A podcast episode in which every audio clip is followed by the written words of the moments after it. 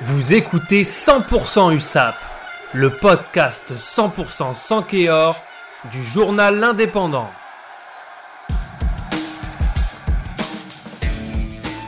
Samedi 22 pour la quatrième journée de challenge européen, les Catalans se sont rendus au Kings Hall Stadium de Gloucester pour y affronter les Cherry and White.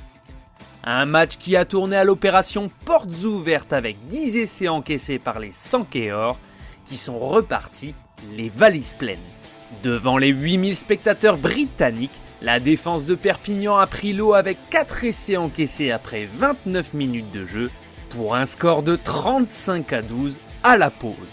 5 nouveaux essais ont été inscrits côté Gloucester en seconde période et l'USAP était à un essai du point de bonus offensif qui leur aurait permis de passer devant Trévise dans cette poule B. Score final 68 à 19, c'est la septième défaite de l'USAP sur ses dix derniers matchs de challenge européen.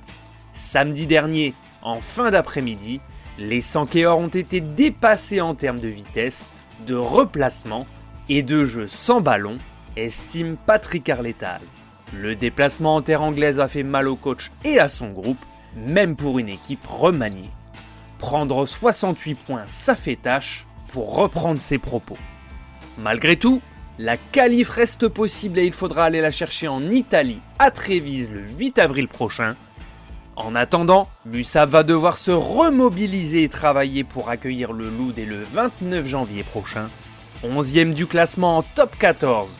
Les Catalans seraient bien inspirés de prendre au moins un point dans leur quête du maintien qui reste l'objectif principal. Ce sera à Aimé Giral à 17h dès samedi. C'était 100% USAP, le podcast 100% sans Kéor, réalisé à partir des écrits de Éric Dubuis pour l'Indépendant.